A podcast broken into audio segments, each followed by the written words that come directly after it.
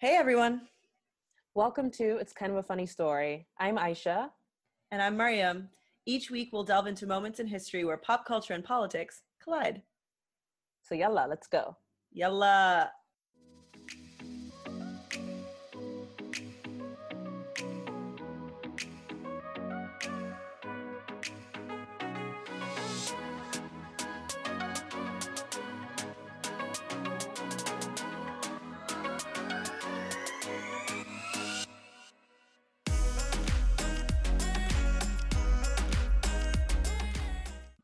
Yes, what have you been like watching? I always take my TV recs from you.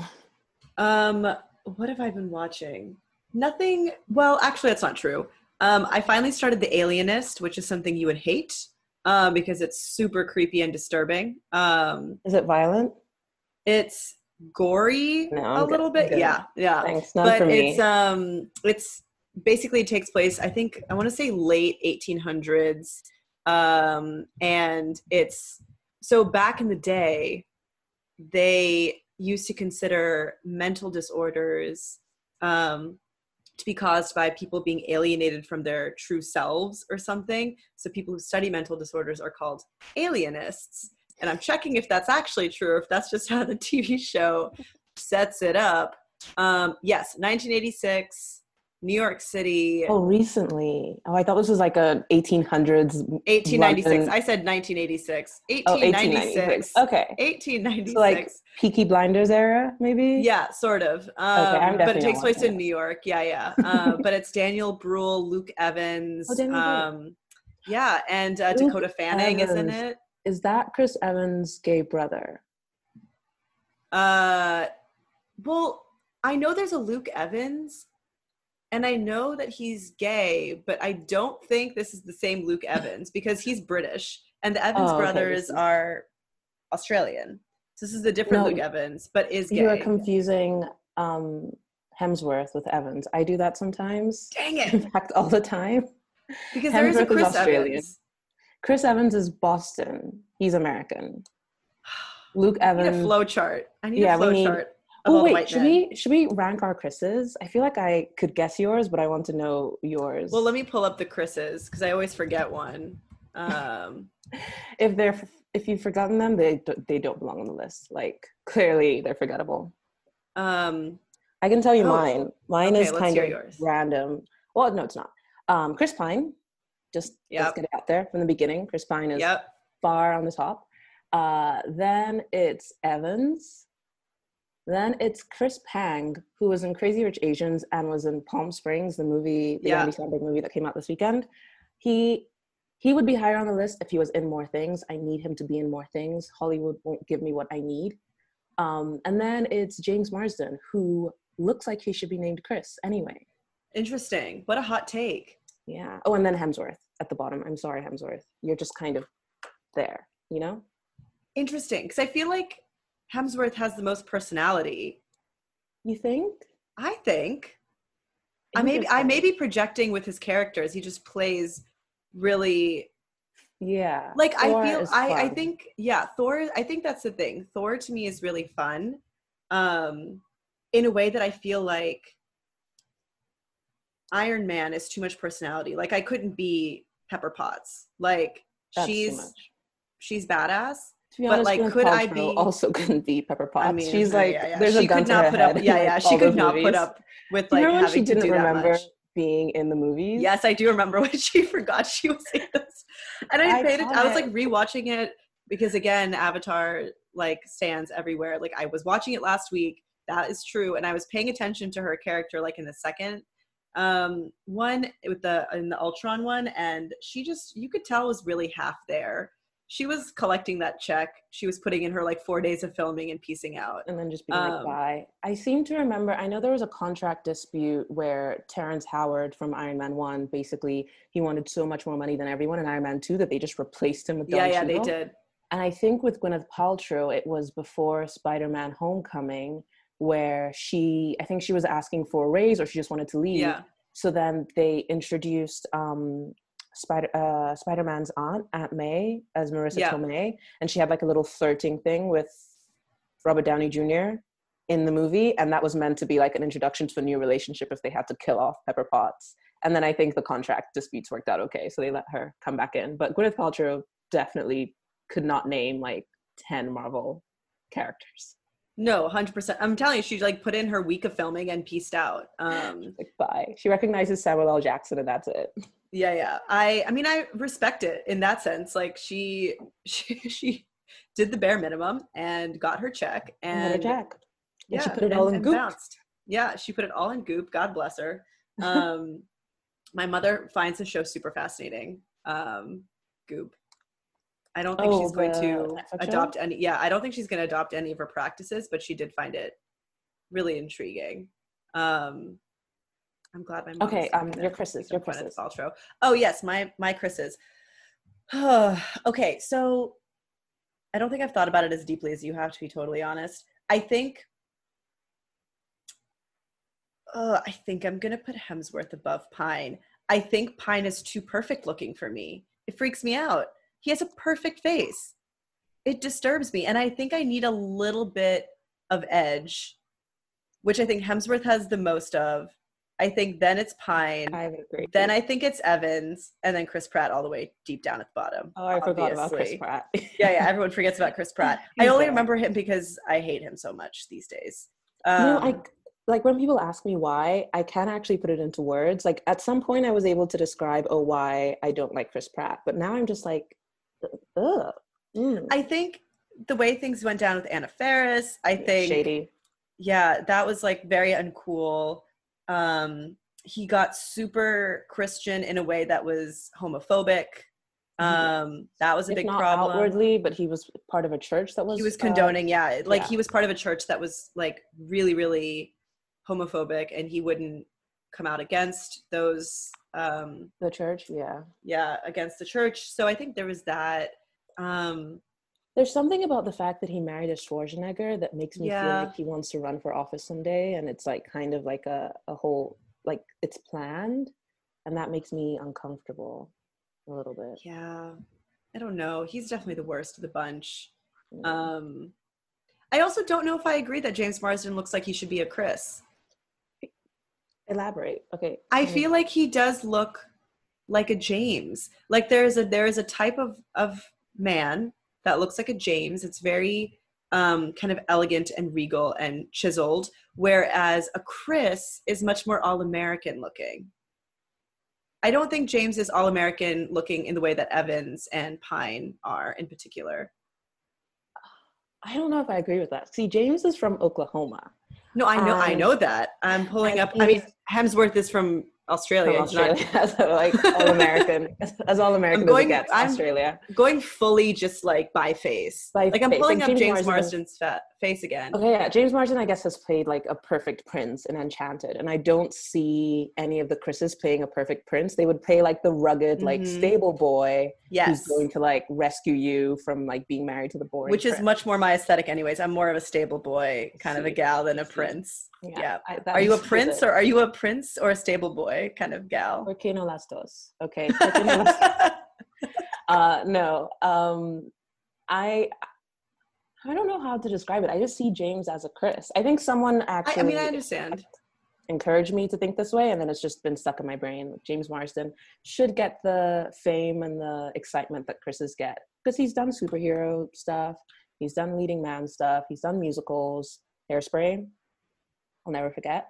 Um, and he was in Westworld and Dead to Me. Like he's just done so much stuff. Like his body of work is so wide that I just wish people would take him seriously or more. But I wonder if then he would get lost in the Chris's if he was a Chris. Like I think it might dilute his range because the other Chris's, as amazing as they are, I don't think they have his. Le- they definitely don't have his, his level of range. Yeah. Um, and so I think that there just is a category of Chris's that are really good at a few things and are super charming and have great faces. and that's Again, it. excluding Chris Pratt. um, Including Chris Pratt. But um, James Marsden is his own It's his own being. level. Okay. Yeah. I'm gonna think about that. Yeah, reflect on it. We'll come back to it next week. I Um, love these in-depth like academic conversations I get to have with you, Mariam. This is It's- what our degrees got us, truly. This is what all of my degrees got us. Um, okay, but today we are going to talk about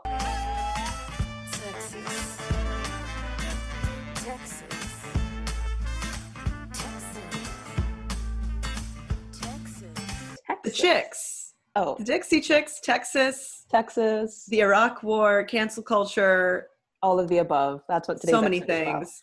Um, Aisha, I'd love to start by asking you Mhm. what country music means to you. Like, what do you think of? What is it like? What has it played any kind of role in your life? I just, I'd like to set the stage because we grew up in very different places. So, give a little bit of a backdrop um, of Okay. your background and then how much country music would have ever bled into it, if at all. Or maybe it did a lot. I don't know. Um, okay. Um, well, I'm Nigerian, and then I naturalized to the U.S. Uh, in 2015. So I'm also American, and I had no exposure to country music until I was like 19 years old when I went to college. Um, and I always thought of country music as this like super like conservative, small c, super conservative, super right wing, like misogynistic kind of genre. And I had no interest in it. Like I remember in college when you were trying to meet new roommates, you'd be like, I'm into all kinds of music except for metal and country. That's what like everyone would say. And I, I like typed that too, not knowing any metal or country songs really. Um, but quite recently, I've gone really into country because of my girl, Kacey Musgraves. yeah. Huge fan, huge, huge fan of Kacey.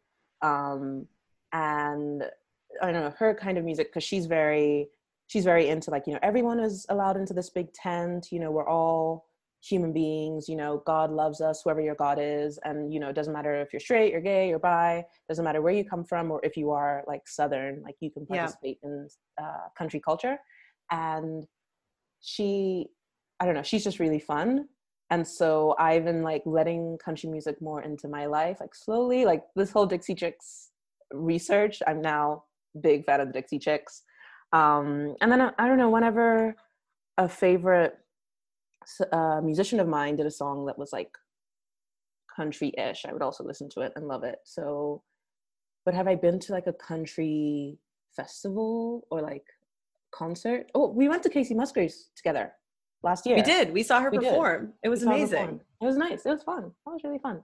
Um, but but that was at a festival. But like I've not gone to like oh I'm gonna go see Toby Yeah. Keith in concert. I'm gonna go see uh, mm, uh, Kid Rock. Is he country? Is he I mean, he has country energy for sure. He's like trying to he's trying to like book concerts during COVID and like Oh, I think that's Kid Rock. Let me check before I start. There's Vanilla Ice did it, but yeah, I think Kid Rock did it too. And then there was that time, um, Atlanta Georgia line with Nelly. Do you remember that song Cruise? I do. It was such a hit. Oh, this is what it was. Kid Rock has a bar in Nashville that wanted to open during COVID and is trying to sue, and then they lost their beer permit.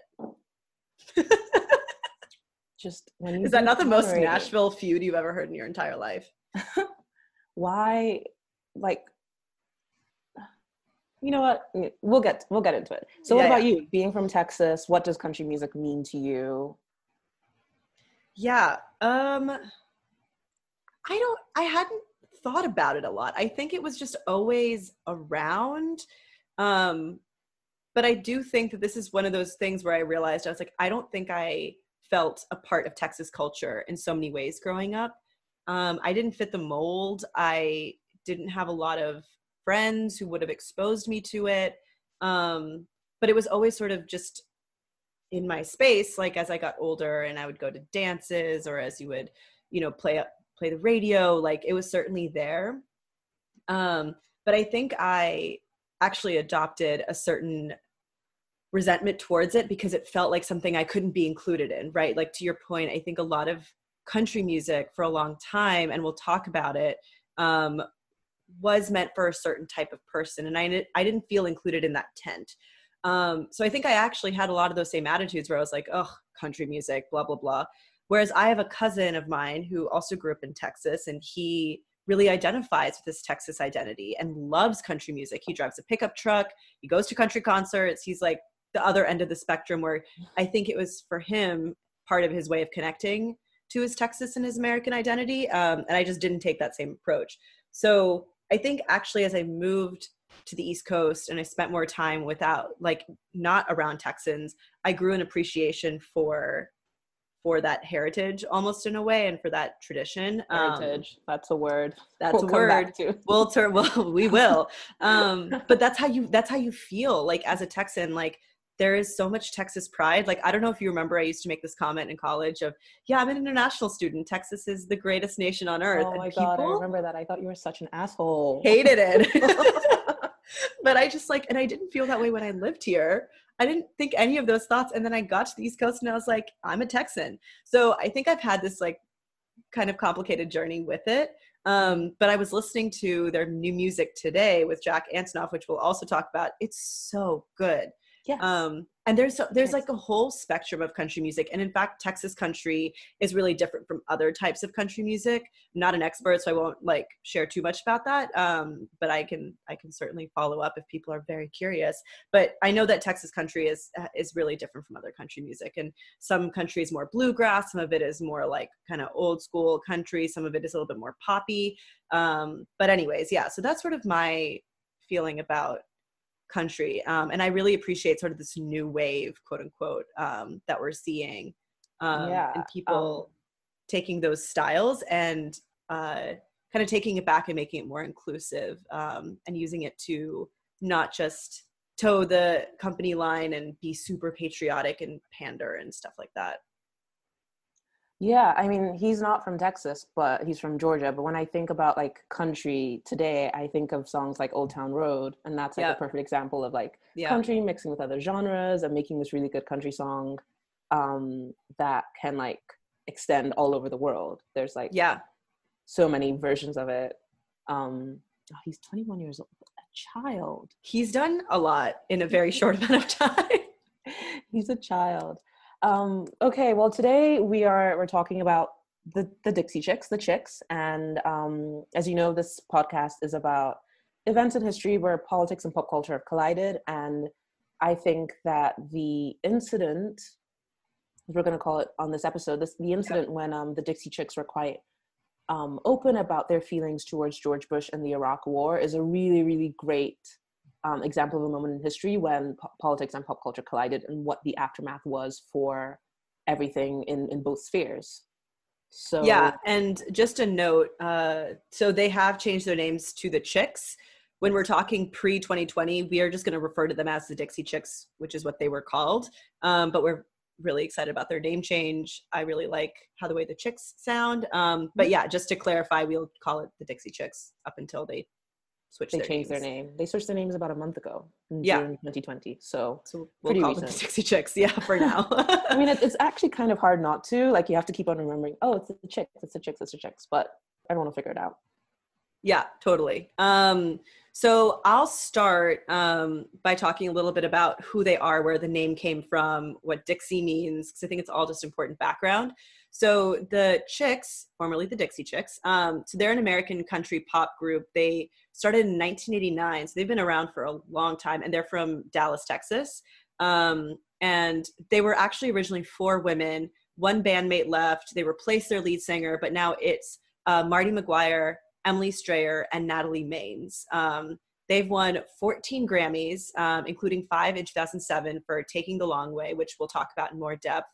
Um, and uh, by March 2020, uh, with 33 million certified albums sold, they became the best selling female band and best selling country group in the US since 1991. So they are They're they huge. are huge. They are a, an institution, and we'll talk about even in their hiatus, even during the incident, even post incident, they have stayed an institution. Um, One thing I do love is that two of them, Martie and Emily, are sisters. yeah, they which are. really cute. In the documentary, there's a documentary called Shut Up and Sing that I watched this morning in preparation for this podcast. And it's really cute to watch all the dynamics like uh, between the two sisters and Natalie. And but they do seem like they're all related, but um, only two of them are sisters, and Natalie is the lead singer. Yeah. Um, so they were actually named the Dixie Chicks by one of the original band members, Laura Lynch, who isn't there anymore. Um, and it's named after a uh, studio album uh, by the rock band Little Feat from 1973 called The Dixie Chicken.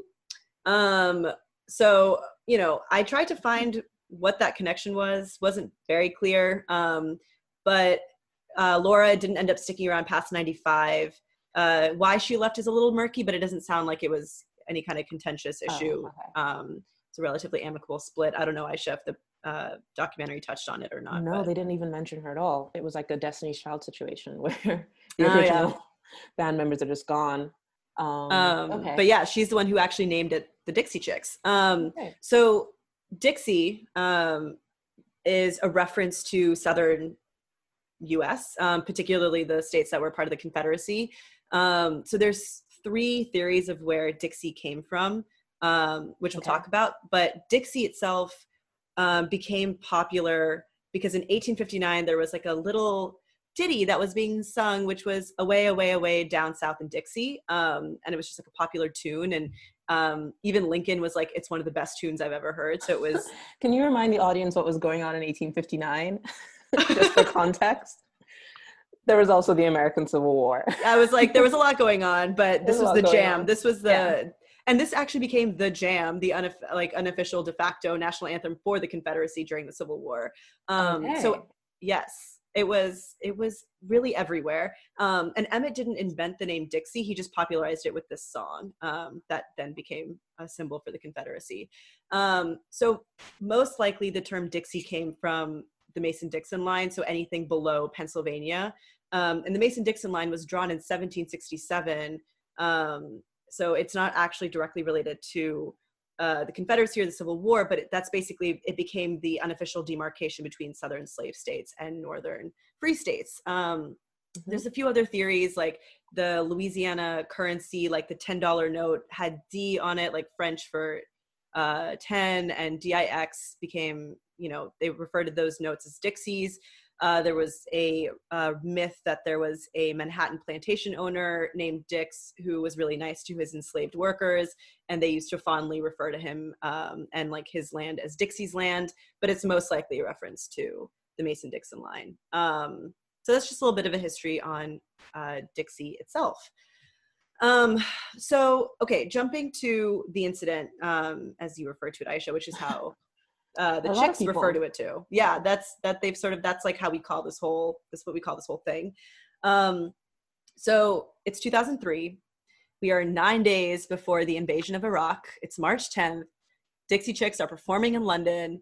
Um, it's their first concert for their Top of the World tour um, in support of their sixth album, Home. And Maines uh, is on stage and says to her uh, London audience, quote, just so you know, we're on the good side with y'all. We do not want this war, this violence, and we're ashamed that the, pres- uh, that the president of the United States is from Texas, meaning George W. Bush. Just Yes. explosion. Yes. Explosion. Um, um, two things. One, during the documentary, I was looking at the incident because they filmed it, and I realized, oh my goodness, I've been in in that venue, I was going to um, ask Shepherd's Bush or something, I think. Shepherd's Bush O2. Uh, our friend Alex and I went to see Amine, the rapper, there Oh, last year. Amazing. So good, but also we felt like chaperones because everyone there was 16 years old and like Yeah. really cool, and she and I were like, um, um, what? Uh, but it was really fun. Um, but do you? I don't think that when they said what they said, they thought it was a big deal. Like, No, it seemed very offhand. Like I think they were just prepared.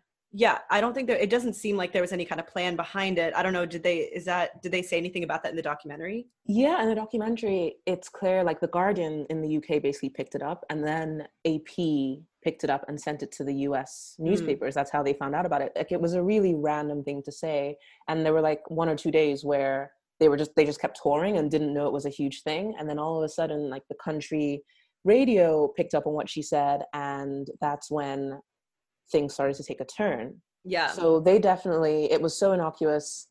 I mean, they all agreed with it. It wasn't like anyone was mad that she had said it, but they were just surprised yeah. that um that it would it would carry so much steam. And I think the significance of it being in London at the time is that like um at the time the Iraq war was so, so controversial in Europe, especially in the UK Yeah. because um the UK did not want to follow George Bush into Iraq and to fight in Iraq. And it actually ruined the legacy of Tony Blair, the prime minister at the time, because he Yep. supported uh, George W. Bush. George W. Bush.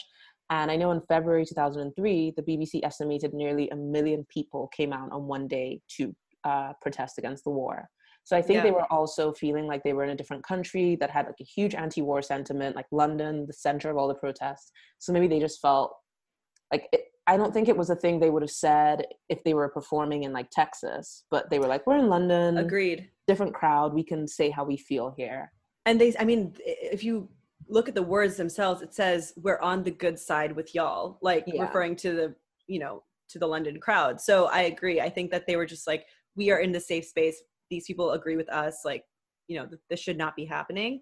Um, and they just made a comment about it. And I agree. This is, I think that this is also pre celebrity activism. This is pre Twitter where people can be, um, super engaged in real time and um, be having constant conversation. This is well, conversation is a strong word for what happens on Twitter, if you ask me. But but you know, like this is to your point. I think they went several days without realizing it was a big deal, um, and you have to contextualize. Like 2003 was a completely different world from where we are now, um, Yeah. and celebrities getting involved with this. But um, in any event, like the level of shit hitting the fan was ridiculous. So just a couple of things that happened Yeah, um, in a few days and weeks after the comment came out. Um, so not only did thousands of radio country radio stations blacklist them, you had a Colorado radio station suspending two DJs for even playing their music. Um, Jim Jacobs, who was the president of Jacobs Broadcast Group, said he was getting emotional phone calls from military families. Worth noting, all of these same radio stations were playing music um, at the same time from Tracy Lawrence, who had been convicted of spousal abuse uh, in '98. Like, they were playing a lot of problematic stars, but this was the one that they were like, we can't, this goes against our principles. Uh, 76% of listeners polled in Atlanta said that they would return their CDs if they could. Lipton canceled a promotional contract with them. Oh, that was a big deal in the documentary, by the way. Yeah. Lipton like was filmed. The Lipton consultants were just they were trying to negotiate their way out, and they were basically saying Natalie needs to apologize, Mm. and Natalie was like, "I'm not sorry for what I said," um, and and she was having a hard time coming up with an apology that was true to her. And Yeah. the, the Lipton cancellation was a huge deal. yeah. yeah and the red cross um cancellation as well like red cross refused a $1 million promotional partnership with them which is a Yeah. charity like how can a charity refuse oh because george w bush is like on the board Yeah, and they, they claimed it was because um, they are meant to be kind of a neutral nonprofit, and they had, you know, what Dixie Chicks were no longer Mm. neutral, so that like they couldn't take that money. It's, I mean, it's BS, right? Like, I mean, Yeah. the first thing you should just know is that everything is political you cannot you can't. There's what is neutral? Like, yeah what does neutral mean yeah, it's it. It is a privilege to say that you are neutral on something. Um, yeah it, and it's a privilege not to feel that like a position is compromising or infringing with your values or your beliefs or your personhood that's Yeah. actually anyway please continue sorry for Yes. no, but I, I think that like these are just a couple of the things that happened. They were getting death threats. They had to put up metal detectors at their concerts. Um, singers were having 24 hour security, being escorted everywhere. It was bonkers. Like their lives were completely disrupted. And you have to contrast that with what other country singers were doing at the time, which was really leaning in, into the patriotic theme. Like everyone was still a few weeks into this whole thing in that patriotic honeymoon phase of like, you know, we're entering this war. America's number one. We are all together in this. Um, and Toby Keith is singing things like "Courtesy of the Red, White, and Blue," and um, he wasn't the only one. I think country music got really, really heavily patriotic even for that genre around the time. And then you've got the Dixie Chicks over here being like, "We don't support this war." Um, Okay, at the risk of, of going down a different tangent, I just Please. it's just something a conversation I'd love to have with you. But like, what does patriotism even mean at this point? Like, as an American singer, because Yeah. is patriotism just like paying respect to the red, white, and blue and just singing about how America is so great, or is it like the willingness to step up and like confront whatever the country is doing that you think is wrong? The willingness to say, "I think America Yeah. is better than this." Yeah, I would argue I- that what Natalie is doing is more patriotic than like singing along to the red, white, and blue. I 100% agree. I think that if you, I think if you are, first of all, if you think about American values, right, or what we claim are American values, it's people having a right to their opinion, being able to express it openly. And even George W. Bush was asked to like respond to all of this. Um, and he said, yeah, they can say what they want. It's, this is America, whatever, I don't care. Um, he really, I think he literally said, "I don't care what the Dixie Chicks." Yeah, uh, I really don't care what the Dixie Chicks said. Is what he, what his response Okay, was. should be Um, he's like, um, I want to do what I think is right for the American people, and if some singers or Hollywood stars feel like speaking out, that's fine. That's the great thing about America. Those are the words of George W. Bush in response to the Dixie Chicks. Um, so I, I agree. I think that people who are unwilling to confront um, the areas in which America has failed and where it can improve, um, I think that's patriotism. And I think it means that you are willing to take personal, financial, professional risk because you really care about this country and you care about its people. Um, and to just follow along with the herd or do the um, less risky or less controversial thing because you want to kind of protect yourself um, is unpatriotic to me fully. Um, and I, I think that one thing that I've always thought about, um, I heard this line, which I think is so true. Americans in particular, but I think this is true of people, but I think Americans in particular are really bad at holding two truths in their head at the same time that seem diametrically opposite, right? You can be against the Iraq war and be pro America. And at that time, that was not possible. That- and I would yeah. argue a lot of that is still true. Like people still don't think you can, like people don't think that you can love the troops and take a knee. But you can. Yeah, Yeah, you can. there there there are people who still feel feel that way. Yeah. Um, so I agree. I think that they were extremely patriotic. And I think what I love about this whole story and their progression is there's so many moments that they took a stand when it was unpopular to do so or when people thought like, why are you why Like, are you getting involved in just this? say I'm sorry and Yeah. back away. Yeah, um, and I think that's one of the reasons their legacy has stayed so strong. So um, I think it they kind of aged with the times in the right way. They ended up on the right side of history because they stood up for these values too, which is kind of cool to see. Um, and I, I, to your point, like they did. So yeah, the Lipton thing was a really big deal. A lot of these, you know, um, issues with uh, corporate partners, like Maines did issue kind of some apologies, but you can see that she doesn't really feel comfortable and then she ends up like really taking them back especially in 2006 she's like i don't think george w bush deserved my respect like uh, yeah. you know whatever but um yeah you could see that you know so george w bush comes out with a statement like i said where he said um i don't they can say what they want this is america it's fine that Mm-hmm. same day is when that uh notorious cover came out in entertainment weekly where Oh, the they're naked posed one? yeah they're Yeah. posed naked and they have like those words all over them so it's traitors saddam's angels dixie sluts proud american hero brave like just all over them them. Yeah. yeah. Um, and I, I- as an aside, I really love this quote I found. So Strayer, um, this She's is one a- of the sisters. she's one of the the band. sisters. Yeah. She was talking about, uh, when she, she got a call from her ex-husband when the, um, cover came out and he said, well, what's going to happen the day the kids find that entertainment weekly cover? What are you going to tell them? Um, trying to like gotcha her a little bit. Um, and Trying she said, her. yeah, trying to shame her a little bit about it, being like, what will the kids think? She said, well, I'll probably explain to them what happened to us and how you have to stand up for yourself when something like this happens. and I just love that she, that that's how she sees it. Um, and they really just lived these values through a really, really tough time. Um, they were can like people were canceling them left and right, which is something we'll we'll talk about canceling We will talk someone. into cancellation. We'll talk about Yeah.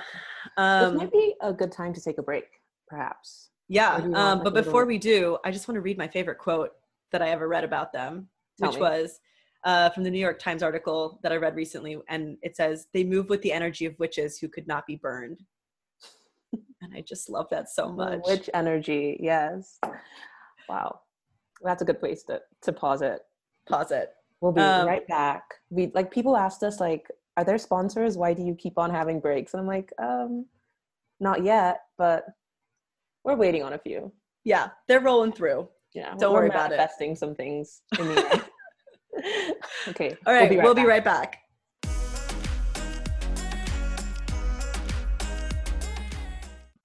We're back. Um, I hope you enjoyed our hold music. There will be sponsors there one day. Don't even worry about it. Um, so, okay, we left off middle of the incident. Um, we're going to jump forward three years to 2006. Um, so this was 2006, 2007 was a really, really crucial period in this whole story. So the Dixie Chicks released a single, um, Not Ready to Make Nice, and the album taking the long way um, which was written in direct response to everything that they had been dealing with the last three years because they had uh, throughout those three years they were still you know being blacklisted and they were still Yeah. like people weren't over it um, so they they wrote this music and people of course were very closely watching to see how it would do um, even as i was like doing all this research because i couldn't remember how this whole thing played out i was like oh my gosh i hope it works i hope it works i hope they do well and of course they did really really well so they debuted number one on the billboard 200 it sold over 2.5 million copies in the us won five grammys which were like they Oh, were wow. nominated for five they won five um, including album of the year record of the year and song of the year so they were That's that's the Billie Eilish it. three. Yeah That's, it really that's is what you want to get. yeah they were five out of five um and that's i mean it's incredible because you have to keep in mind as of 2006 many stations like i said were still refusing to play their music um so they earned all of this despite little to no airtime um they did really well uh, abroad and in some northeastern markets but i mean they were really notably weak in their typical kind of southern states uh, houston my hometown didn't even bother to sell their tickets um, so you know it's crazy when you think about a time when you really relied on uh, radio stations to sell Yeah. tickets. I know we still do. Like I know like radio Yeah, yeah. stations still sell a lot of tickets, but I feel like if you're as big as the chicks in 2020, you can just put it on your website, promote it on Twitter, and then people will buy the tickets or like spotify yeah StubHub. Like it will all work out. Yeah i think it's uh, yeah i'd be curious to know like what the dynamics of that are now like how much do Yeah. uh does radio time uh impact your ticket sales and i mean okay so it's worth noting they did a lot of promotion knowing that uh you know radios weren't going to play their music so they spent a lot of money and time uh going on uh you know what am I thinking of? The uh, 60 Minutes and Larry King, and they did stuff with MSN. They did stuff with uh, Amazon. They like really pushed pretty heavily um, to get the word out, but that doesn't account for their sustained power after that first push. Like they really did super well, obviously, um, for for many weeks and many months, and then went on to win all these awards. I think another thing that I thought was really interesting. I went down a lot of rabbit holes on this, so yeah, like the mainstream country radio stations, all of those usual powers that be were blacklisting them. But I came across um, a quote from Brian Everett, who is the director of music operations for Hastings Entertainment, which has 153 stores like all over the nation, many, many of which are right in the heart of quote George W. Bush territory. So uh, he was, I think he's based in Amarillo, Texas, which is, you know, That's small town Texas. Um, and he said that Taking the Long Way was the company's top seller for weeks in a row. So it's interesting to think about like, I wonder if there's what's going on in that people won't outwardly support their music at this time, but people were still buying their CDs. Like they still, there were still hardcore fans that were devoted to them. I mean, you've got a lot of red states that are still buying their CDs. Um, but the company line is that we are against the Dixie Chicks. So it's just an interesting dynamic to call out. Well, it almost seems like their critics just happen to be the loudest, not necessarily the Mhm. largest like group of Yeah. people. Like it's just their critics were willing to spend hours of a day calling every single radio station, threatening not to like yeah. threatening to like remove their support, whereas their fans, you know, may not have put in that much effort. Yeah. Um, which, yeah, interesting. yeah that's that's what's that's what's really credited um, to their success i was reading an article from 2006 and they were saying that yeah certainly that promotional push at the beginning um, accounts for a lot of their popularity at the start but their fans really ended up turning out for them um, so it's just Mhm. an interesting consideration of public support versus you know behind the scenes support and i think it also ties to cancel culture of um, you can still choose to watch certain movies or listen to certain artists that have been uh, publicly unquote, canceled. canceled, yeah. Canceled. Yeah. right. So just an interesting thing that we'll we'll definitely circle back to. Um, the other thing that I dug into a little bit is what was the U.S.'s attitude towards Iraq at this time. Um, so I did some Pew Research reporting. I found something from Look at 2008. you. I know. Um, I have no life whatsoever. Very proud of. Um, oh, thank you. Um, so yeah, the there was a Pew report that tracked American adults um, across the U.S. What were their attitudes to uh, using military force in Iraq, I think was a specific prompt. Um, so in March 2003, which is when we were stepping into it all and this incident happened. Who is um, we though? I wasn't a citizen yet. I'm not going to count We- myself. Who Oh, was I was- we? uh, we, I mean, listen, what, how old? I was 10. You're I was 10 years when old. this happened, you know, which is to Yeah. think about now. Um, weird to think about that I remember this time, but like I didn't know any of this was going on. But if I asked my dad, um, who is not a country music person, Mm-hmm. um, but he remembered this when I mentioned I was like, oh, we're going to be speaking about the Dixie Chicks on our next episode and how they spoke out against the Iraq War. He's like, oh, I totally remember that. So if my dad Wow. remembered, you know, this clearly was a thing. Um, I think that's gonna be my my metric of how big was it is if my Indian dad if your dad remembers. was aware. So stay tuned. I think every episode I'm going to use that as my benchmark. I like that. Um, anyways, so yes, March 2003, um, 72% of Americans felt it was the right decision to go into Iraq. By March 2006, so right when this album is coming out, um, and all of this, albums. the Yeah. new album is going coming out, it was down to 45%. Um, March 2003, Americans thought the 80, 88% of Americans thought the Iraq war was going well. 88%. Um, and by February 2007, which is when they won all those Grammys, 67% of Americans said that the Iraq war wasn't going well at all. Um, so I think that it's important to contextualize as well, like how Americans were feeling about the Iraq war and how frustrated that they were. Um, and they probably felt less less angst about supporting the Dixie Chicks because they were tapping into something that was really starting to brew under Yeah. the surface in this country um, on the Iraq War. So I think that's just an, another interesting thing to keep in mind to to contextualize um, their sort of rise and fall. Um, Yeah, I mean, when you think about like public attitudes towards the Iraq War, whether in the U.S. or outside of the U.S., like mhm. there's definitely just a, a decline in terms of interest and excitement about this war. And I feel like the great Iraq War like piece of media hasn't been made yet. Like the movie or book or television show Yeah. that really explains what happened in those weeks in 2000, 2003 or even before that, the decision to go into Iraq and how it was connected to the Gulf War and all sorts of things. I think by the end of it, a lot of people saw it as a sort of failure. And even Yeah. now, in the US at least, when presidential candidates want to uh, gain support from younger demographics, they will tout how they didn't support the Iraq War and how they were against the Iraq War from the very beginning. Um, Barack Obama did that very successfully when it was him against Hillary, and of course Bernie Sanders, um, Yeah. and uh, some other senators who have run. Or if they weren't senators yet, they will, you know, point to uh, demonstrations they went to or things they did at the local level to say they didn't support the Iraq War. So it's one of those like moments where the Dixie Chicks have turned out to be absolutely correct and in, in Yeah. the right in many ways. Um, so we're at, we're gonna fast forward to their comeback, which is this year. So 2020, it's their first album in 14 years, and it's produced by one uh, Jack Antonoff, who is behind like he worked in the band Fun. He has his own band called Bleachers. He worked on Taylor Swift's 1989 album and also Reputation, but we don't talk about that. He worked on Lorde's Melodrama, Carly Rae Jepsen's album. He's really good at like pop music that just Yeah. works, especially Lana Del Rey's album. Um, a very talented producer, in my humble opinion. Um, in 2016, they also performed at the CMAs with Beyonce, and uh, they appeared on one of Taylor Swift's songs from her album Lover last year. I didn't listen to the album, but I'm sure the song was good.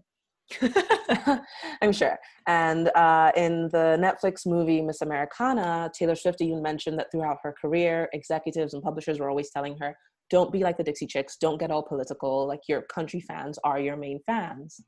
And um, despite having like this amazing comeback in 2006, the Dixie Chicks weren't actually fully embraced by the country, um, like the country tent. In Yeah. during that 2016 album, uh, 2016 performance with Beyonce, they were treated poorly backstage. Um, one of the people in the audience, Alan Jackson, who's a country singer I had never heard of, he walked out of the performance and tweeted hashtag Keep It Country even though the song that they performed, which was Daddy Lessons from Beyonce, and then um, a little part of one of their songs, Long Time Gone, even though both songs are they're country songs, and I'll play a clip of it right here so you can hear it.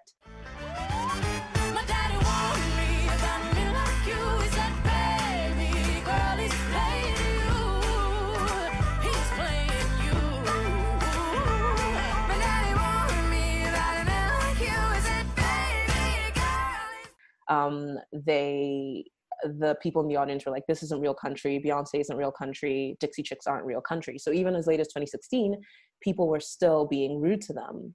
Um, and there's a New York Times article by Amanda Hess, and I'm going to quote from it, uh, where she says, Amanda Hess is a culture reporter. She says, Country is more than a genre. It is a culture steeped in conservatism, masculinity, and whiteness. When the Country Music Awards viewers complained that Beyonce was not country, it meant the same thing as when Billboard removed Lil Nas X's Old Town Road from the country chart. And the Dixie Chicks performing with Beyonce was seen as further Yeah. like a further reason to believe that they are not real country. And you know, they've been through so much in the past 17 years. They have this new album, uh, and they're so happy to be back. That when um, when the protests started at the beginning of June, due to the well, end of May, beginning of June, due to the death of George Floyd and all the Black Lives Matter protests, Mhm. they they realized that the country was having this massive racial reckoning and they just decided that they were going to change their name they simply became the chicks um, and because they realized kind of back to your explanation of what the word dixie means they they, they and their fans were like we don't want this attachment to this name we're just going to change our name um, and Yeah. become the chicks and i don't know legally what went into that but i do know that's actually a huge deal for someone to completely change their name on the eve of a new album and like Yeah. a new tour. Like, can you imagine all the logistics that would go into changing their name and all the documents? So, uh, not only did they change their name, they released a new music video for their song March March, and they said, We actually want to meet this movement. We're not waiting for the movement to meet us. We want to just Yeah. drop our name. Um, and of course, all these conservative commentators freaked out about the name change, saying like it was political correctness, etc. And I love the way they responded to it. Like all three members, they staged dramatic readings of the craziest takes over They're Zoom. So good. They're just- I love They're so good at trolling like people who hate them. Yeah. They make it well, the people who hate them make it so easy. So easy. It's like political correct. What? Shut up. and it's also just Um, like I, taking the word Dixie out of the name doesn't take away from their music, their talent, their fan base, their like legacy. It just doesn't. It's still all there just because you take out the name. Um, and that's okay. Like that's a good thing. That means that we can take away these symbols and like make a statement and it also doesn't erase everything that they've done either. So Yeah. you know. And also the way they said they wanted to meet the movement or meet the moment. Um, Yeah. It wasn't as if they they were responding to you know people being angry about them. It was them having like a real reflection about what their name means and saying we actually just want to you know come ahead of it and actually remove this Yeah. name. And I think that's that's a really good approach. Um, we're going to take another break, and when we come back, we're going to talk about another example of a name change that is not going as well.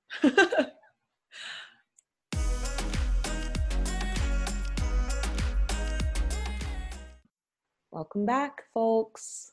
Um, okay, we were talking about name changes and how um, the Dixie Chicks became the Chicks in June of 2020. And the reason, one of the reasons why they changed their name is because another uh, country band changed their name. Now, Mariam, do you want to get into this a little bit? um, I mean, I just remember listening to this Lady Antebellum song a lot. Uh, Need You Now. Um, this was, you know, angsty young me who had had no heartbreaks or anything in her life to apply this to, but still would stare out the window all angsty and, and sad. Like this Um, is that was me and We Belong Together by Mariah Carey, which came out when Ah, I was 12 years old. Yeah, And yeah. I just I would blast it and I was like, I have no idea what this feeling is, but I get it. No, see, Um, that was Avril had that same effect on me, I- as if that's shocking to anybody. um, Avril Lavigne really spoke to me. Um, Fall Out Boy. Uh, oh my god, Panic the whole Disco. Fueled by Ramen, like Panic of the Disco, Fall Out Boy, Gym Class Heroes. Yeah, yeah, that whole era of music. That's where I felt things for the first time. Oh didn't goodness. understand that weren't rooted in real experience. Panic of the Disco concert right now. Oh, Apparently, they're not good live. I've this is Oh, what I've been told, but then I hear conflicting opinions. Heard they're not great live. I would rather see Fall Out Boy live because Pete Wentz is my Wentz. first Patrick crush. Um. Anyways, we digress. We Um, digress. oh, oh, I do think that there should be a Broadway show uh, comprised of Panic at the Disco songs. I think it should be based oh, on it would a be wedding, so good. Right? End of Act One should be um, "I Write Sins, Not Tragedies," and that's like the end of the first act, and then the second act is like the aftermath of Well, what Brendon happens in Urie that did uh, Kinky Boots. Um, Oh yeah, he did so Kinky he Boots. has the experience he has that, yeah, and he. I think they like have that energy. Their music has that energy that it could translate so well to a Broadway setting, um, which is why I think he why he thrived in that role. Um, yeah, they should definitely credit us if they do it though. Like, yeah. make sure that our name is somewhere What if related. what if they're our first sponsors? What if can they sponsor us? Does that work? Does, are we Well, no, we sponsored by Panic at the. Dix- Disco? Panic at the Dis- Dixie. Um, I, I mean, we could. We should ask them. Let's just email Yeah, yeah. them. We'll see what Brendon is feeling right now. Um, Brendon okay, at panicatthedisco.com. dot com. That's, that's his email address. Dot uh dot info. I don't know. We'll, Dot, we'll figure it out. org. Um Okay, so Lady Antebellum. So what they did, they changed their name because you know they realized the word antebellum refers to the antebellum South, kind of in the same way that the Dixie Chicks changed their name. They didn't want to. They didn't want their name to refer to the antebellum South anymore. So they said we're going to be called Lady A. They did this without checking to see if there's another Lady A out there. just do a fast Google. A I fast mean- Google or like ASCAP, which has the name of like recording artists in the US, like that's like a, an easy way to find out if there's someone making money off the name Lady A. Um, turns out it's a she's a black blues singer named Anita White, and she's been Lady A for over 20 years. And for her, she was like, I, "It's great that you're trying to be, you know, you're trying to be anti-racist, and you're trying to really look into what the name of your band means, but." If you call yourself Lady A now, you're going to be the top of the Spotify searches, the Google searches, you know people are not going to be able to find my name. So at first when it became evident at, uh, to lady antebellum they thought about being cordial. They set up like a skype meeting or a zoom meeting. They even screenshot it and put it online and said we're working with lady a the blues singer. We're going to make sure everything turns out okay. And uh, lady a anita white said fine. If you want to keep your name then you can pay me $10 million to have it which to me sounds like the beginning of a negotiation position. I don't think she actually wanted $10 million. I think she was just like, I'm going to say 10 million, you counter. But the band immediately said no. And then they filed a lawsuit against her, seeking no monetary damages, but saying that the court needs to affirm their trademark on the name Lady A. They say they want to protect themselves from future litigation. And Lady A has since said they're using this new name, Lady A, because of a Black Lives Matter incident that for them is just a moment in time. If it mattered, it would have mattered to them before. It shouldn't have taken George Floyd to die for them to realize that their name had a slave reference to it. And, you know, this entire like incident, I don't want to call it incident, um, this entire event with Lady Antebellum and this blues singer, Lady A, kind of is connected to something I'm seeing a lot right now, which um, is how some people are incentivized by like the the the value of what something will look like rather than what it actually is. Yeah. so kind of taking steps to change your name from lady antebellum to lady a that's that looks great. That looks like you're trying to meet the mo- the moment you're trying to be anti-racist. But then what it actually is might be removing the income from a singer called lady a who's had that name for 20 years and she's a black Yeah. blues singer and, and it's clear you're not really thinking deeply about your positions and your choices when it comes to being anti-racist or trying not to be you know racist Yeah, I think I agree. I if you are I mean, yeah, to your point, I think if in your effort to be with the times and moving forward and letting go of these of the racist um, you know, history of your name and in doing that you are squashing a black artist yeah, you've you've really missed the point You here. missed the point. You really missed the point. You And, haven't done the reading. yeah, you haven't. There's so many Instagram posts with reading lists. Someone should just DM them to Lady Antebellum. Be like, here's some basics. Like, we recommend you start with this. This is heavy reading. There's also some like articles out there. We'll send you a TED talk. But, like, you're- Yeah, you're really missing the point. And I think that it's you can't remove the like privilege that Lady Antebellum has over Lady A right now. Like yeah. on every single level they have an advantage over her and uh, they're really exploiting that and um, she's within her right to to negotiate and uh, advocate for herself so um, yeah i think that i agree with you it's just like Well, They really missed the you, point. If you really cared about Black Lives Matter and social justice, you wouldn't be so unwilling to come to a compromise with Lady A. yeah Or even just change your name again. Like you've only been Lady A for about a month. Your fans Yeah. will still be there if you become Lady B, Lady C, Lady D. I don't care. yeah Um, your fans will still be there and you can change your merch. It's going to be fine. Everyone will understand that like you made a different decision. And I I wonder because you know the Dixie Chicks are often considered the first group to ever be canceled in American culture. I, I disagree with that, but a lot of people there's loads of headlines like the first people to ever be canceled in the modern internet were the Dixie Chicks. interesting Um, I wonder if it's because they were quote unquote canceled um, and had to go through that that horrible time between 2003 and 2006. I wonder if that's what made it so easy for them to just change their name and just move on. If for Yeah. some reason the chicks like there was an there was an issue with the name the chicks, I it seems to me that Natalie and her other band members would be like, "Oh, there's a there's something wrong. Oh, I've made a mistake. I'm just going to apologize and we'll change the name again." And I wonder if it's their like their experience having been on you know the wrong side of so many people's feelings that makes them kind of immune to feeling that deeply about something like a name. Interesting. I I also maybe I also just think that uh, they have, and I think they're very cognizant that they've built a brand and they've built a presence which is really rooted in integrity, um, and they are committed to continuing to live those values. So I think that changing the name to the Chicks, and then if they had had to change the name again, they would have done it also because that's just who they've been for so many years. so long. Um, but Aisha, I want to circle back to something you said earlier, which was that uh, many people consider the Dixie Chicks, the Chicks, to be the first uh, celebrities to really be canceled. And yeah. uh, one, can you like explain what that means? But two, also, I'm curious to hear why you don't agree with that, or who you think really was one of the ones before them who were canceled. oh yeah. Um, cancel culture. The, the the phrase cancel culture is, is hard to explain in this day and age, but I think Yeah. When you think about what happened with the Dixie Chicks, it was an entire industry moving against them to kind of make sure that they do not get any recognition, they don't get fans, they don't get money, sponsorship, etc.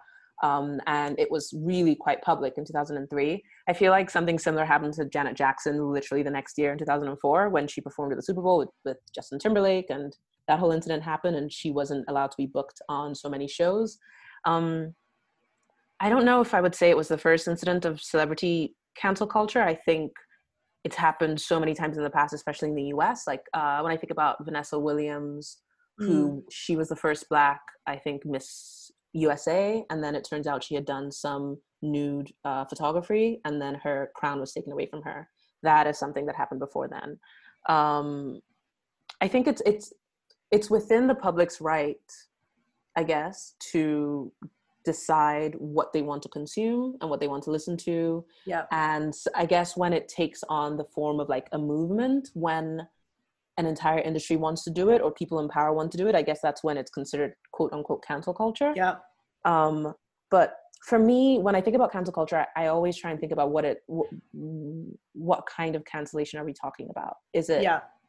financial cancellation is it legal cancellation is it social cancellation like for an ordinary person like you or i if if our uh, employer decides to uh, fire us at will that's like financial cancellation in some way Yeah. because then you can't you know pay your bills and that would hurt more than like a group of friends saying oh i don't want to talk to aisha anymore but for a celebrity um, someone like j.k rowling who uh, pretty recently has said some very um, transphobic statements and she's really she's really like putting her foot in it. Like she's not just like She won't back in it. off. She won't back down.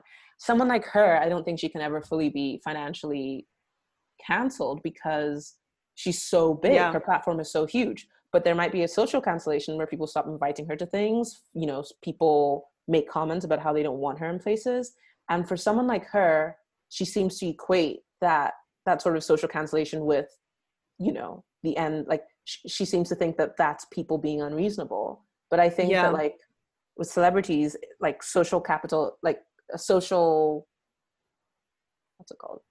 I guess like your fans are your capital in many mm-hmm. ways. So if your fans decide to choose that they don't want to listen to your stuff or read your stuff in, in some ways, then I don't know, a lot of celebrities feel attacked by that. And when it seems organized by internet communities who have a much stronger voice than they did in the 90s and the 80s, Yeah. Like when a whole group of like your Tumblr friends decide, I don't actually agree with what you say, it can seem like your whole livelihood, livelihood is falling apart. But really, it's the right of the fans to to think that way and to do so, in my opinion. Yeah. And I think that just like consequences culture is what I've read, and I kind of I really agree with that. It's just the consequences of your words. You're still allowed to say things, but we might decide not to spend our money on your stuff as a result yeah. of what you yeah and it, it it it boggles my mind that people are shocked that they get canceled um you know i'm like and i think the other thing to call out is that there is a spectrum right there's a spectrum of behavior that can get you canceled um and also cancellation isn't always permanent like so okay there's a lot of different levels right so you have things. there's so many things in that, right? So you've got people who tweeted something homophobic 10 years ago, all the way to, you know, a Harvey Weinstein or an R. Kelly character who is a sexual predator. I would argue that that's a pretty that's a pretty significant spectrum of behavior. Um, so I think there's there's that first level. Then there's the level of um, did they was their apology real? Did they take actual steps?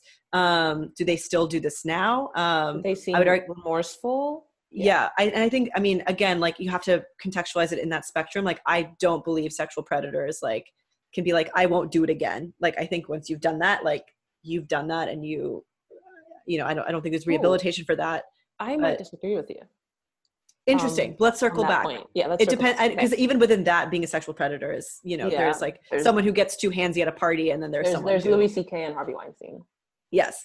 Um, although you, Louis C.K. is disgusting. So like He's someone who just hasn't apologized. Like he just does not Yeah. want to. He does he, not which is which is why. I like I I can't I can't support his comeback if he has one, and I think he might He- try and he, well he's been trying in eastern europe this is the problem is that no, no not many venues in the us will have him so he's like going to all these random places in poland and i think like israel to perform and he's getting sold out shows there so um people are like oh yeah we canceled louis ck and i'm like no i think he's doing fine just not you know. Well this is this is the point right? Is Mhm. that like so we canceled we've canceled kevin spacey and r. Kelly and i think rightfully so. And let's see if it holds. So far i think it's held pretty steadily. Like people are not like we don't hear about them anymore them putting out new stuff. People are not like supporting them. Um and then you've got people like kanye and michael jackson who are just such large presences that they've been canceled in a sense but also it's impossible to cancel them. Um to your point with jk rowling like harry potter's everywhere. Like there is a level of cancellation you can do but it's just it's impossible to fully cancel someone like that. Um and then a lot of it isn't permanent right? Like the dixie chicks were were canceled if people are going to say that they were the first uh celebrities that were canceled and they're still the top of the charts and they still are the are record setting and um, i read this you know really cool anecdote about how um, you know she went to a taylor swift concert with her daughter years later and taylor Aw. swift started playing a dixie chick song like with her there. That's and- cute. it's really cute. Like so they stayed at institutions so cancellation i also think is rarely truly permanent. Um and I, I think that you're right. I think ultimately like in our everyday life like we can choose what we consume. Um so like i haven't watched a woody allen movie in a long time because i just feel icky about it yeah. I, other people are going to that's that's their prerogative like we all have to set our own boundaries with it. Um, so I don't know. I think it's really what's- complicated. Just kind of with what you said about boundaries, I think what's most important is, you know, if you decide not to support Woody Allen, you know why you just decided that. Yeah. You know, like you're able to say this. The reason I don't support him is because of the accusations of sexual assault by his daughter and the fact that he married an adopted child and all sorts of weird things that he said and done. Uh, but I think where it goes wrong is if you just say, "Oh, I don't support Woody Allen," and then then someone asks, "Oh, why?" and you're like, "I don't know, just because everyone else says so." I think Everyone says he's yeah. that's when it can get rough because I feel like you should be able to know why you don't support someone and you should be able to like investigate these things and find out. Yeah, I read an interesting point about this, which was I think we get some like cathartic release from canceling someone or like being a part of a movement of like, you know, we're done with so and so. Being on the right whatever. side, feeling like you're Yeah. on the right side of something feels so good. Yeah. And Yeah. but like if we're not willing to confront how that person became famous in the first place or how maybe they got away with it for so long or like how it might be a symptom of a much larger problem. Like if you're not willing to examine those things and you're just like well i'm going to cancel chris brown um, and that's that and you're not willing to examine the fact that like what it is um, to the the abusive relationships that can happen within romantic um, partnerships um, how he got away with it for so long the music that he put out for a long time that you listened to that um, you maybe ignored the problematic elements of it's just easier to jump on the bandwagon and be like yeah i'm not going to listen to chris brown anymore and not think about any of the rest of it I guess what we're both trying to say here is when you cancel, cancel with purpose. yes cancellation is fine your people deserve to be canceled You're entitled to it. You're entitled Yeah. to it. Um, so I guess our conclusion for today is go listen to some Dixie, some chicks. Go listen to the Chicks. chicks. Uh, their new album is out July 17th, which is Tuesday. yes very soon. no Um, it's so- Tuesday. what is today no it's today's the 12th so oh, Thursday, Friday? Friday. You can count. You can count Friday. Um, and uh, support Jack Antonoff just for me. yeah jack antonoff album? is amazing um i listened to the song gaslighter is out Yeah, right now so on fun. Spotify. And um, I'm going to throw it out there. I think Gaslighter might be the country version of Lemonade. Okay, I rebuke that, Mariam, because no, it's- comparing lemonade to something else. You're just it's its own thing. No, no, no. But I think that if you look at the okay, so if you look at the way that um, they have these cryptic themes of infidelity, but are they talking about infidelity? Um, she drops these like crumbs of a boat. Oh, Uh, heard her about the boat ex-husband had a boat. Yeah. Like I think in the same way that Beyonce like dropped these crumbs and like the fans were desperately trying to put together the story of what happened.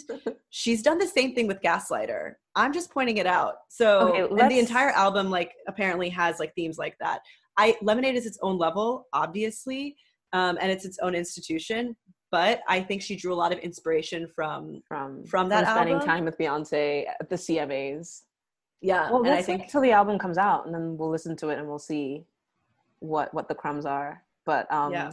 Thanks, everyone. We'll see you next week. Uh, don't forget to uh, subscribe to us. We're on Spotify. We are. Are we on Apple Podcasts? we're on? Apple podcast We're on Apple are on Apple podcast Podcasts, guys. Finally so made can it. also rate, review, subscribe, please. so we can get some sponsors. So that Tell your moms about us. I'm sure they'd love to listen. We're so wholesome. So Sort of. two good Muslim girls just talking about culture. Um, don't forget to follow us on Instagram and Twitter at. Kind Uh, of funny pod. There you go. Yeah. And we'll see you next Monday. Bye. Goodbye.